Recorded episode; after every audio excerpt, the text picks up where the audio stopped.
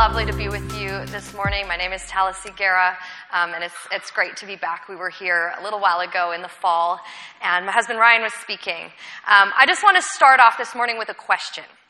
When is the last time you had a really good long sleep in? I mean, I, it's probably a funny question to be asking the people who are in the room because it's probably the people who aren't in the room right now who are sleeping in at this moment. Um, maybe some of you are still recovering from daylight savings time last week. I don't know whose idea it was to ever spring forward. They obviously didn't have small children. Um, if you have small children, maybe you're thinking, uh, yeah, there was that one time a couple of weeks ago when my kids let me sleep in all the way until 6 a.m. Uh, if that's you, I can resonate with that. Um, honestly, I don't really even remember the last time I had a good sleep in or felt fully rested. Like, I don't know if I even know what it feels like to just have like a feeling of well restedness.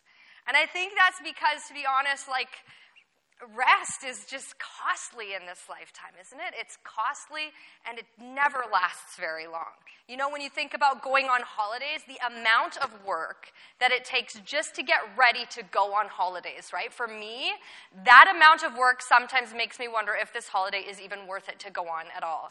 And then if that weren't enough on the front end doing all of that work, then what about when you come back and then you have to play catch up, right? Like all of this work involved, it's exhausting. And the rest that you get while you're in that small window of vacation, it's great while it lasts, but it never seems to last.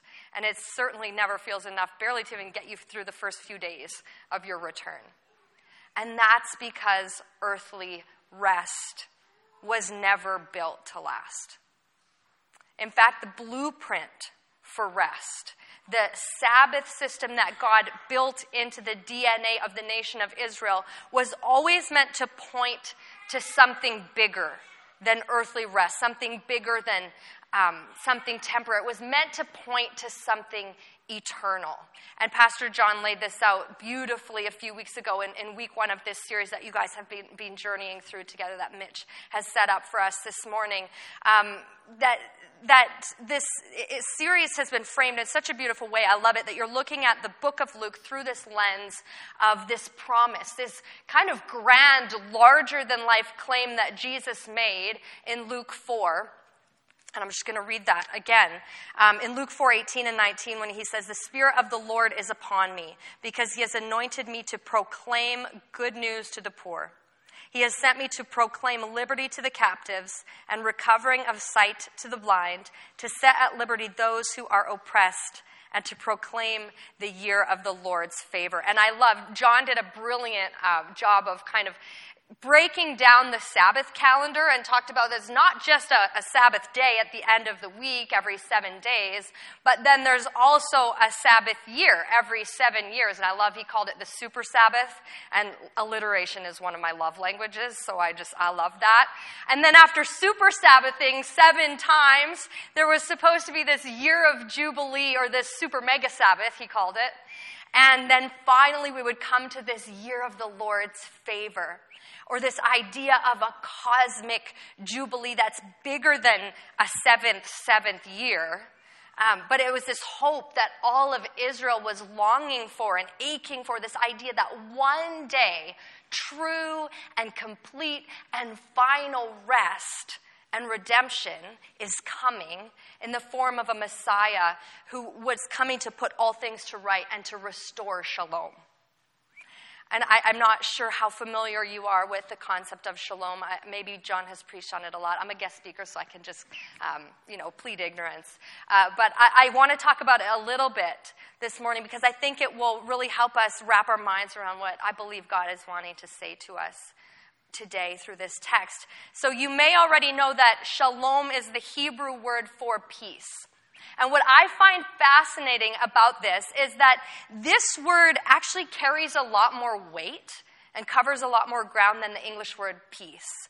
Um, the, the Hebrew concept of shalom is actually much more robust than our kind of English concept. It's not just the absence of conflict, the way we often think of peace, but this idea of shalom points to a state of wholeness and completion, uh, an overarching sense of harmony and well being both within and outside of ourselves. And so it kind of gives a, a picture of a complex machine that has lots of moving parts, and all of those parts are working together in perfect harmony with no malfunctions and no breakdowns. And so it's complete harmony and, and balance. And all the parts are working together as they should. And it's really a picture of this promise that Jesus says in, in Luke 4 when he spoke about this year of the Lord's favor, because just like us, Jesus' audience, they weren't living in a state of shalom. I mean, they, they understood its profound meaning in their cultural context, but the, the day-to-day reality that these people were living in was a reality of oppression and poverty and destitution. And so when Jesus showed up to the synagogue on this day and he said, Today this scripture is fulfilled in your hearing, he was making a radical statement. He was making a radical statement in one of the most provocative ways possible. He was claiming that complete wholeness and freedom and rest was coming. That this hope of a jubilee was not just a fairy tale anymore. It wasn't just a nice idea, wishful thinking, but that it was coming to pass in real time before their very eyes, and he would spend the rest of his earthly ministry living out this promise in tangible, practical ways. I mean, literally, setting the captives free. So, we're talking about that Jesus had come and he's made this claim, this radical claim. He's in the synagogue and he does this.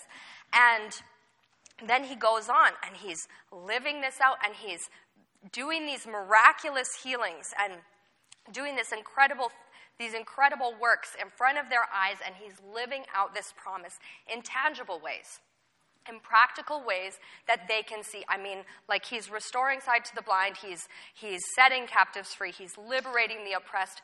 All of this is happening in real time, and they're seeing this happen.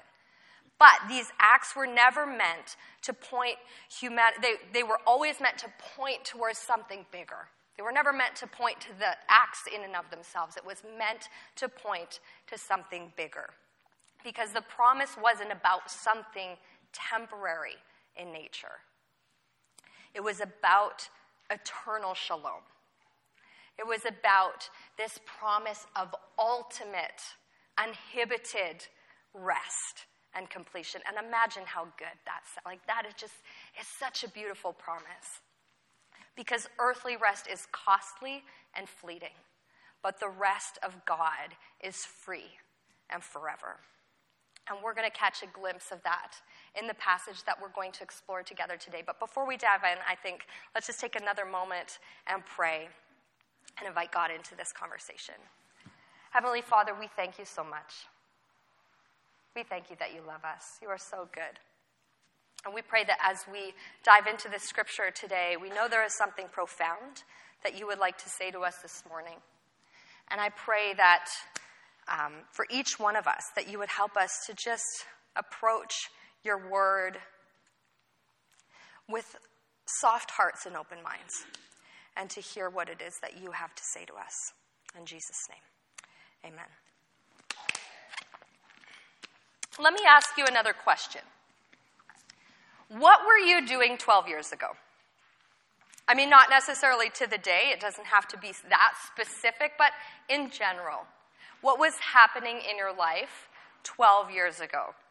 Now, that might be a hard question to answer off the cuff unless something particularly uh, significant happened in your life that year. Like, I mean, think about it in 2032, it's not going to be that hard for us to answer that question. I mean, do the math, it was 2020.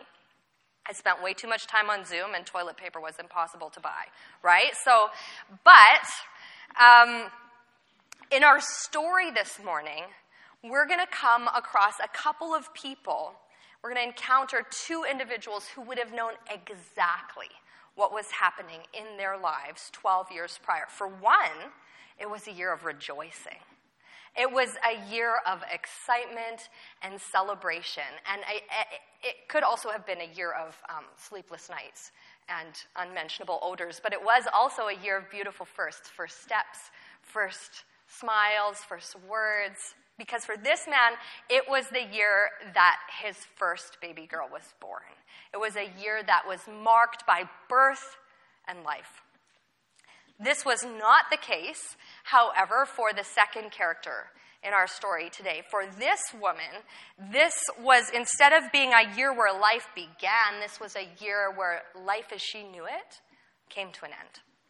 For her, it was a year of isolation and, and not like 2020 quarantine, like total, complete, utter rejection, exclusion, stigmatization of her by her community, by her people, very likely even by her family, and all because of a gynecological condition that she had that would not only make it impossible for her to ever give birth, but that also rendered her unclean. She was considered unclean by the religious system of her time. Two stories, 12 years in the making, with two very different beginnings polar opposites, in fact. But in this moment in time, when we are going to see these stories collide in the middle of a crowded street in first century Palestine, something about them, they have something very significant in common desperation desperation. And, and in week one of this series, um, John unpacked Luke 4.18, and he talked about this, uh, how we need to kind of expand our definition of poor when Jesus says that he's come to proclaim the good news to the poor, because one of the individuals in our story was materially poor at the time of this story, but the other one was not. The other one was very well off and doing quite well. And so, if we just look at economic status to define poor, then that person does not fit the bill. But in both of these stories, there was an element of physical poverty that they were dealing with that kind of brought them to the end of their rope where they found themselves at Jesus' feet in desperation, in need of a miracle. Friends, I wonder have you ever felt desperate? Have you ever felt physically poor? Have you ever felt like you were at the end of your rope and outside of a miracle, there was no way you were going to make it? I mean, I know I have. I think many of us have. There may be some of us in the room who are in that space today. And if you can identify with any of those feelings, then I want to just invite you into this story with me because I believe that God has something so important for us to glean from it. So I'm going to invite you to join me in Luke chapter 8. We're going to be reading from verse 40 all the way through the end of this chapter. now, when Jesus returned, the crowd welcomed him, for they were all waiting for him. And there came a man named Jairus, who was a ruler of the synagogue. And some translations just say synagogue ruler. Um, first of all, this is a man of power. He is powerful, he is privileged, he is prosperous. And I think of it this way in our day and age, we have this kind of gross thing in church culture. It's, it's like celebrity culture, right? Where there's a pastor or a speaker who sort of rises to prominence and they kind of become famous within the church community. This is how I think of Jairus. And like literally his title is synagogue ruler. Imagine if that was John's title. Like whoever's leading musical worship next Sunday, I dare you to introduce him like this. Like, all right, everyone, we've got a great surprise for you today. Uh, our church ruler is in the house. Everyone put your hands together. Church ruler John Howe, come on up here. Imagine. That's so gross. Um, but that's, that's what this guy is called. That's literally his title. And what I take away from that is simply that he is important and he's well known. He's well known enough that his name is written down in the Bible and we know him. It goes down in history. We know him by name now as Jairus. We know this man. And it contrasts very starkly um, with the woman that we're about to meet, and also the little girl that we're about to meet in this story, both of whom the church has been benefiting from for centuries. We know their stories. Their stories have been passed down and told and learned from and, and preached about. And, and literally, their stories, uh, Mitch was talking about the four gospel accounts, their stories literally appear in three out of four of those gospels. Jesus' birth appears in one. These women, three out of four gospels. And yet, neither of them was given the dignity of a name, meaning that neither of them could ever be like truly credited for the work that they did as women who went first. And I just feel like that's important to acknowledge because this is not the only place in Scripture where we can learn from an unnamed woman. But historically, our world has not been particularly kind to the vulnerable. And in this patriarchal society, not only were women not given voices or names, um, they were they were hardly ever even given any sort of identity, as we're about to see. But Jairus had an identity, he had a name, he had a position, he was important. And so, already at this early point in the story, we're starting to see him through this certain lens. It's almost like he's a celebrity, we see him as important, and we're starting to become invested in his story. And the, the story continues. And falling at Jesus' feet, he implored him to come to his house, for he had an only daughter, about 12 years of age, and she was dying. We talked about desperation a little bit earlier. Like, if you were to ask me what's a situation I would find myself feeling desperate in, this is it. And this was it for Jairus, too. In fact, the depth of his desperation is actually really on display here, just in the simple fact that he is a synagogue ruler kneeling at the feet of Jesus. This is scandalous.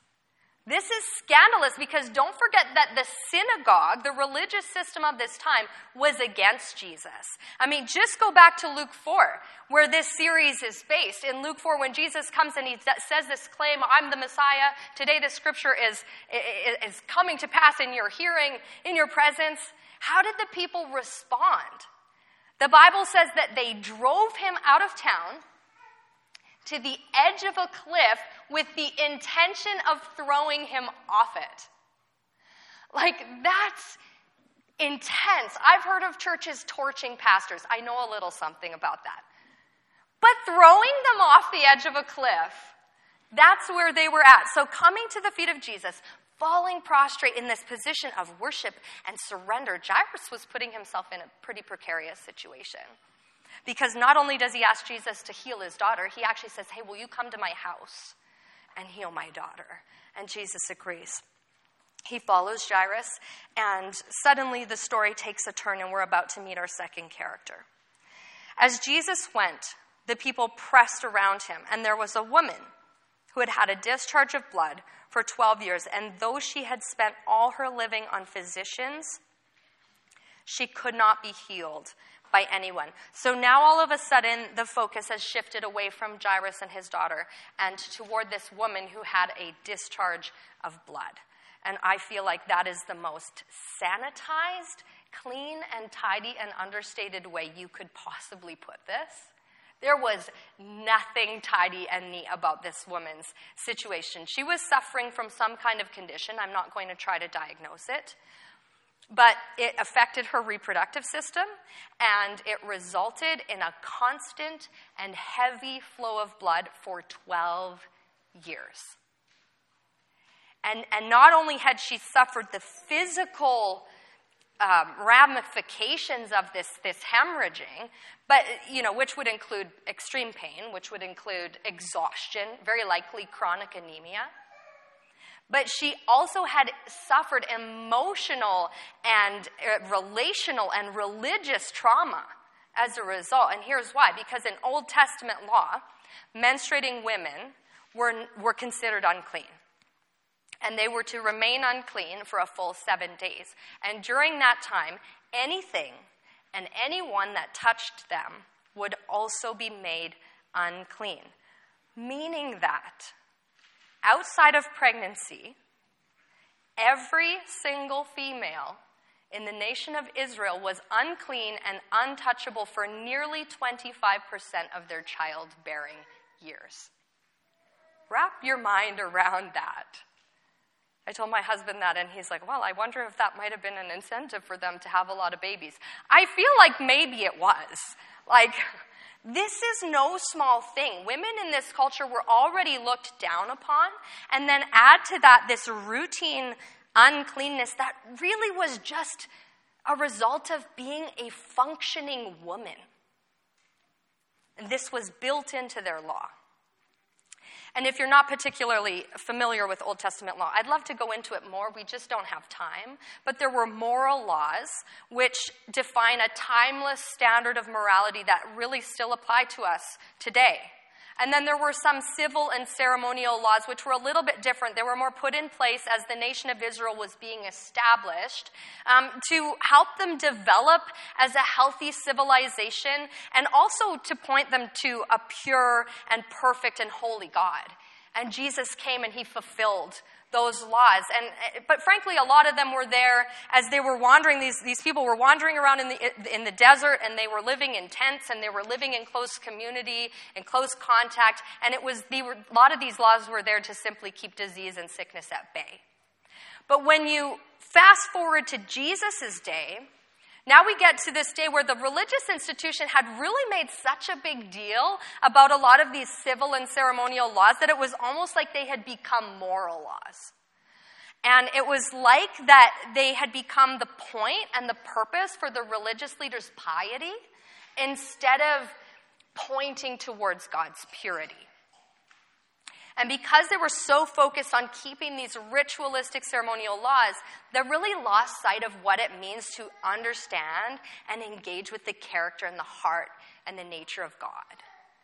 And, and, and that's what Jesus cared about, right? This is why we see Jesus so often. He was less concerned with um, some of these practical laws that don't infringe on morality, and he was more concerned with people's posture toward him. People like this woman who, even in her unclean state, would come and kneel before him.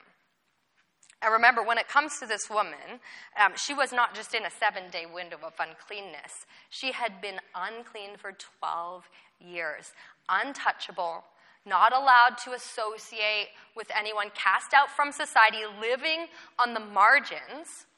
She was denied access to, to the temple, to the synagogues. She was denied her very right as a child of God to engage in corporate worship. And so, really, she was denied an identity outside of her broken femininity for 12 years. Talk about trauma. Let's continue. So she came up behind him, Jesus, and touched the fringe of his garment and immediately her discharge of blood ceased. There's so much scandal in this story. Like, first we see Jairus, uh, a synagogue ruler, coming and kneeling at the feet of Jesus and talking to Jesus. Scandalous. But even more scandalous than that is a woman in Jewish culture coming into a crowd when she is unclean and then going up and touching a man. Like as if her life wasn't ruined enough already. This was enough to just put it over the edge. I mean, this, this is scandalous. This is the type of thing that would have 20 million views on TikTok the next morning because it's so, it's such an outrage. Like you think Will Smith slapping Chris Rock was bad. Like th- that has nothing on this. She came up behind him. She snuck up. She knew her shame. She knew she wasn't supposed to be doing this. She'd been living in this shame for 12 years. She was so desperate. And not only that, she was weary physically, emotionally, mentally. She was weary and exhausted from this nightmare that she'd been living in for a decade. And all she wanted was rest. And she thought, if I just touch the hem of his garment. Oh, I feel that desperation in my life sometimes.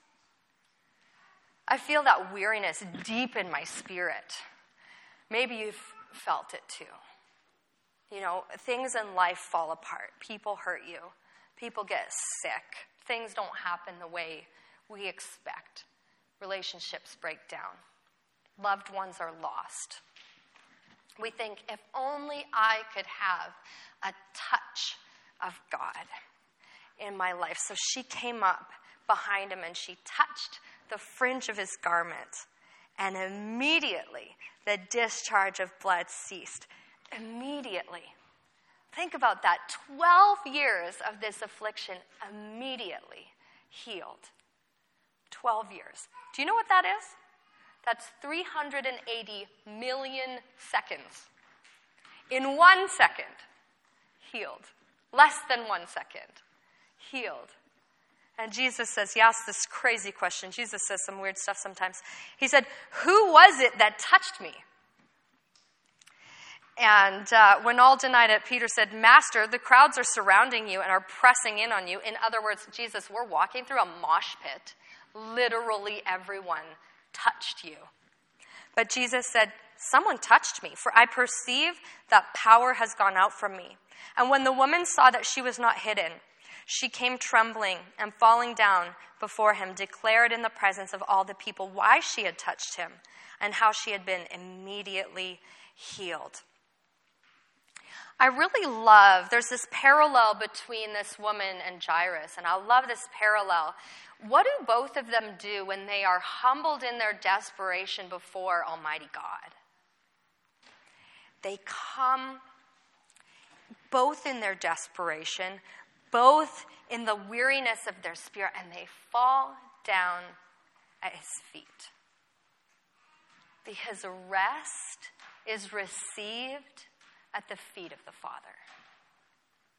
Rest is received at the feet of the Father. And so this woman, she comes and she trembles and she kneels and she bows and she's wondering, Am I going to find what I'm looking for? Am I going to find what I've spent all of these years looking for? And what happens?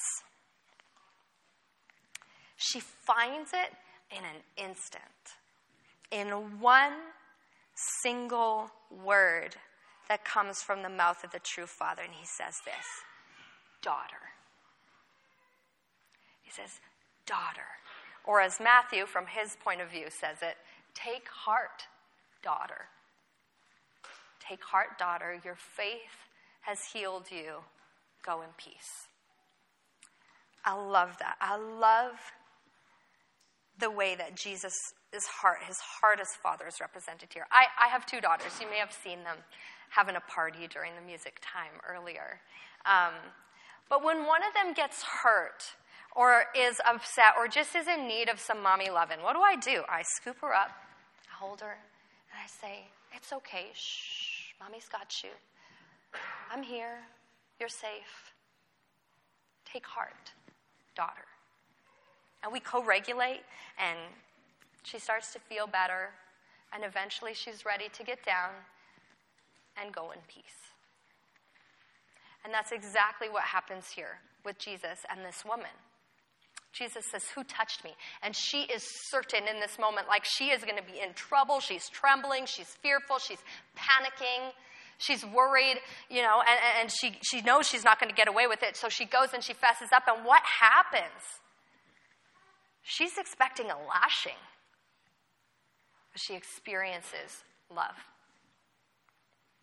And everything she had been through, after all of it, she finally found herself at the feet of the Father. And Jesus looks down at his little girl and he says, Shh, I've got you. I've got you. Take heart. And just in case, just in case she's got the wrong idea, just in case she gets caught up in this cycle that so many of us get caught up in, myself included, this idea that maybe this favor from God was brought on by something I did, you know, just in case she thought it was her action of, you know, reaching out and touching his cloak, Jesus pulls her in and he says, No, no, no, no, no, it wasn't about that. You know, this had nothing to do with your performance. This had nothing to do with your works. He says, This has everything to do with your faith in me. And I wonder if there might be a few of us in the room who could do with a little reminder like that today because we're running around trying to get it all right, trying to earn God's favor. And we think, if I just, if I just, if I just. Anybody live in that space sometimes? And Jesus is like, that's not actually what this is about. Faith isn't about conduct, faith is about confidence. Where are you placing your confidence? My kids, when they come running and screaming at me and looking for comfort and looking for safety, it's because they're confident that I've got them. Because I do. I have them. And I know what they need. And I've got them. Jesus knows what you need. And He's got you. So Jesus tells her, Daughter, your faith has made you well. Go in peace. And I gotta say, when he says go in peace, this isn't Jesus sending her away like everyone else in her life has always done. It's not about that. He's actually offering an invitation. He's saying, Look, you've finally found me. You've come to the feet of the Father and you have received rest, actual rest. And he says, Now go in that rest. Like, he's like, I am rest. I am shalom. Now go and live in the promise of shalom. Trust that promise, he says. Trust that no matter what happens in this life, no matter what else goes wrong, no matter who else abandons you, no matter how hard things get, he says, trust that I am your true rest and that you can always come and receive rest at the feet of the Father. And that's the invitation that Jesus, I believe, has for each one of us today. Come and receive rest at the feet of the Father. Just come. Come. And by now, you've probably forgotten that we started this out with a whole different story. Um, but there is a little girl whose life hangs in the balance. So let's try to quickly wrap that one up too. Verse 49. While he was still speaking, someone from the ruler's house came and said, Your daughter is dead. Do not trouble the teacher anymore. But Jesus, he clearly senses the panic starting to rise up for Jairus. He does the same thing as he did with the woman, he co regulates. And he says, Do not fear, only believe, and she will be well. And this isn't like an angry, annoyed, do not fear. I don't know about you. Sometimes I feel like that when I read the words do not fear in the Bible. I get this idea that Jesus is mad at me because I do fear. And so I'm like, I must be failing. He's saying, don't fear, and I am fearing. but that's not who Jesus is. That's just my own voice of self condemnation that's like pretending to be Jesus. Jesus isn't saying that. He's, he's not saying, What's wrong with you, Jairus? Like, just get your act together and stop fearing already. Like, he knows this guy's daughter just died. And so, in this moment, when Jesus is saying, Do not fear, this actually isn't even about Jairus. And it's in the same way that that's true for all of us. Whenever we read these words, do not fear, do not worry in Scripture, they're not about us. When Jesus says, Do not fear, this is less of a statement about us and more of a statement about who he is. Let me say that again. When Jesus says, do not fear, this is less of a statement about us and it's more of a statement about who he is. He's not saying, do not fear because you are capable of not fearing. He's saying, do not fear because I am capable of being enough for you. He's saying, my peace transcends all understanding. I am the Alpha and the Omega, the beginning and the end. And whatever it is that your fear is rooted in, whatever it is that your fear is about, I'm bigger than all of it. And so he tells Jairus, hey, take heart. Do not fear. I've got you. I've got you, he says. And when he came to the house, he allowed no one to enter with him except Peter, John, and James. And we know when Jesus goes anywhere with Peter, John, and James, awesome things happen. So this is where the story's going to get good. Um, so he goes with Peter, John, and James, and the father and mother of the child. And all were weeping and mourning for her. But he said, Do not weep, for she is not dead, but sleeping. And they laughed at him, knowing that she was dead. But taking her by the hand, he called, saying, Child, arise. And her spirit returned. And she got up at once, and he directed that something should be given to her to eat. And her parents were amazed. But he charged them to tell no one what had happened. And there are so many points of significance here, but we really um, run out of time. So I want to just bring you along into one last picture that sort of forms in my mind as I read this. Jesus walks into this room. He goes in with Peter, James, and John and the child's parents. And her parents have entered this room many times, right? This is in their home. But this is the first time that Jesus has entered the room. And, and when he does, something significant happens. Because although her father, her earthly father, has come into her room many times, now her true father has entered the room. As much as this girl is Jairus' daughter, she is even more a daughter of God. And as much as Jairus loves his daughter, we, we can see that clearly. She is even more beloved of God. And so Jesus walks in, and all of the sudden, the true Father has entered the room with her, the true healer, the true physician the, the one who has come to restore true shalom, the one who can give her ultimate rest and peace. He's here, the one who can reach down into the depths of her physical poverty and proclaim the good news to the poor. And what is that good news? It's not that this girl has been brought back to life. Because I hate to say it, but that girl one day is still going to face death. And it's not that the woman had been healed from her 12 year affliction, from 12 years of suffering, because just like us, she's going to suffer again in this lifetime. The realities of physical poverty are, are, real for all of us in our lives, whether it's in our own bodies, whether it's in the bodies of the people around us that we love, and not everyone experiences physical healing in this lifetime.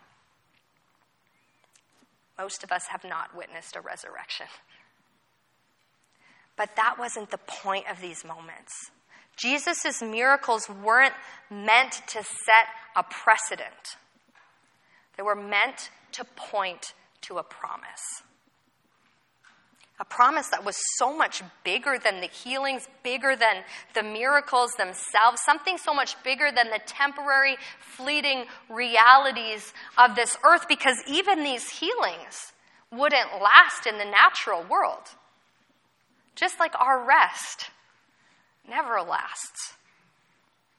Earthly rest is costly and fleeting, but the rest of God is free and forever. So come and receive rest at the feet of the Father. This is the good news of this story. This is the good news for all of us. Daughter, son, arise. Here are some questions for you to ponder this week. Do you trust that He's got you? Can you be confident today that He is bigger than your problems? Are you willing to come in your desperation and in your weariness and fall at the feet of the Father in faith and believe that rest is coming? I would encourage you to spend some time pondering some of those questions this week because your Father, your true Father, your perfect and good Father, and maybe some of you didn't have the, that kind of a relationship with your father in this life. And, and if so, it's probably hard to think of God as a father like that. I, I get that. God is not that father. He is a good and kind and loving father. And this is what I think he wants you to hear today I've got you. I've got you. Go in peace. Let's pray. Heavenly Father, you are good. You see us, you know us, you love us, and you've got us. Lord, as we go into our weeks, would you help us to sense your presence, to feel you near? And would you help us to come in humility and to come and find rest at the feet of the Father. Come and find rest in you. Jesus, you are shalom. You are rest. Help us to live in the promise of that rest and to go in that rest. In Jesus' name, amen.